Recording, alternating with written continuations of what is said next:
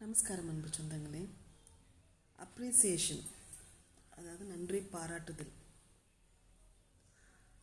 மனிதன் தனக்கு தேவைப்படும் சந்தர்ப்பம் ஒன்றில் அல்லது தன்னால் முடியாத சந்தர்ப்பம் ஒன்றில் இன்னொருவர் உதவி செய்தபோது அதற்கு நன்றி கலந்த பார்வை ஒன்றை உதிர்த்த பொழுதே நாகரிகம் தோன்ற ஆரம்பித்தது என்கின்றனர் அறிவியலாளர்கள்.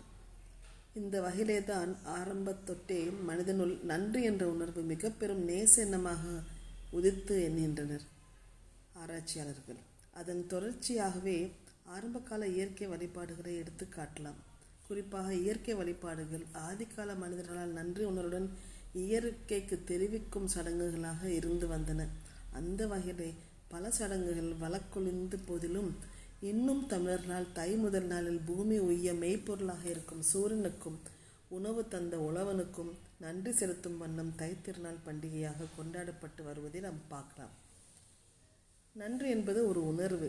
அதாவது தனக்கு தேவையான ஒன்றை தந்தவருக்கோ அல்லது அறிமுகப்படுத்துபவருக்கோ அல்லது வழிகாட்டியாருக்கவோ உணர்வுடன் தெரிவிக்கும் நடந்து கொள்ளும் ஒரு வித உவகையே நன்றி.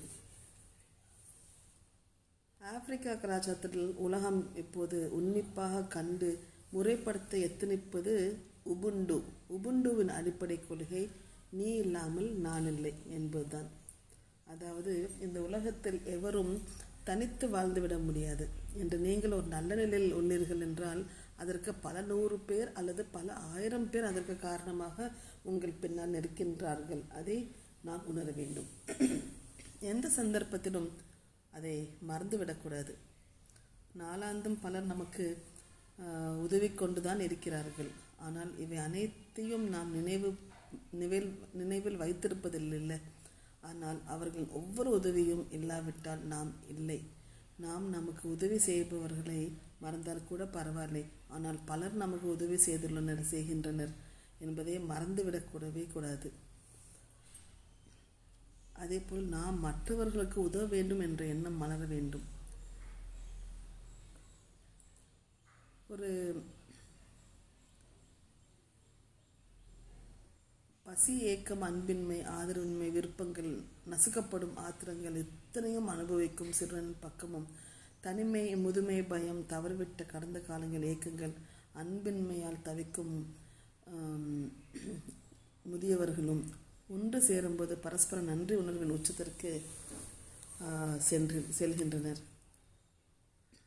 நம் நம் நமது நன்றியினை நமது பெற்றோர்களுக்கும் குடும்பத்திற்கும் உறவினர்களுக்கும் நண்பர்களுக்கும் சமுதாயத்திற்கும் நாம் கற்ற பாடசாலைக்கும் வெளிப்படுத்தி கொண்டிருக்கும் எத்தனையோ உள்ளங்களை கண்டு கண்டு தினமும் கண்டு கண்டு இருக்கிறோம் நன்றி என்ற உணர்வு உணர்வு மிகவும் மகத்துவமானது என்பதுடன் அது மனங்களை மலரச் செய்வதும் கூட.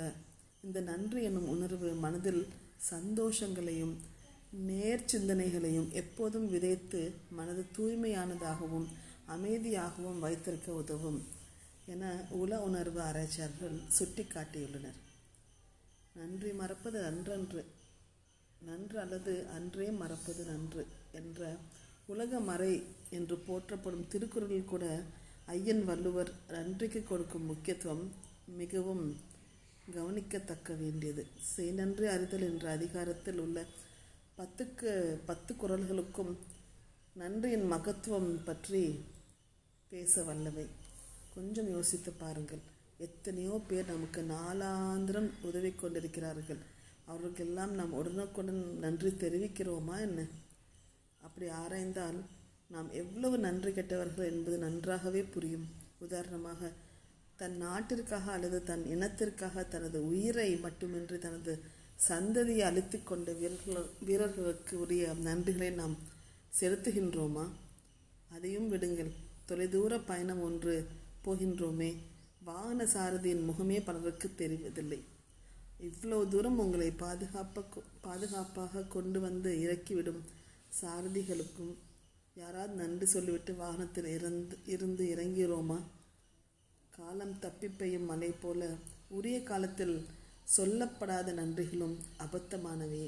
எனவே விட்டு விடாமல் நன்றிகளை பாராட்டுங்கள் நன்றிகளை சொல்லுவோமாக. இத்துடன் உங்களிடம் விடைபெறுவது உங்கள் மீனாராஜா.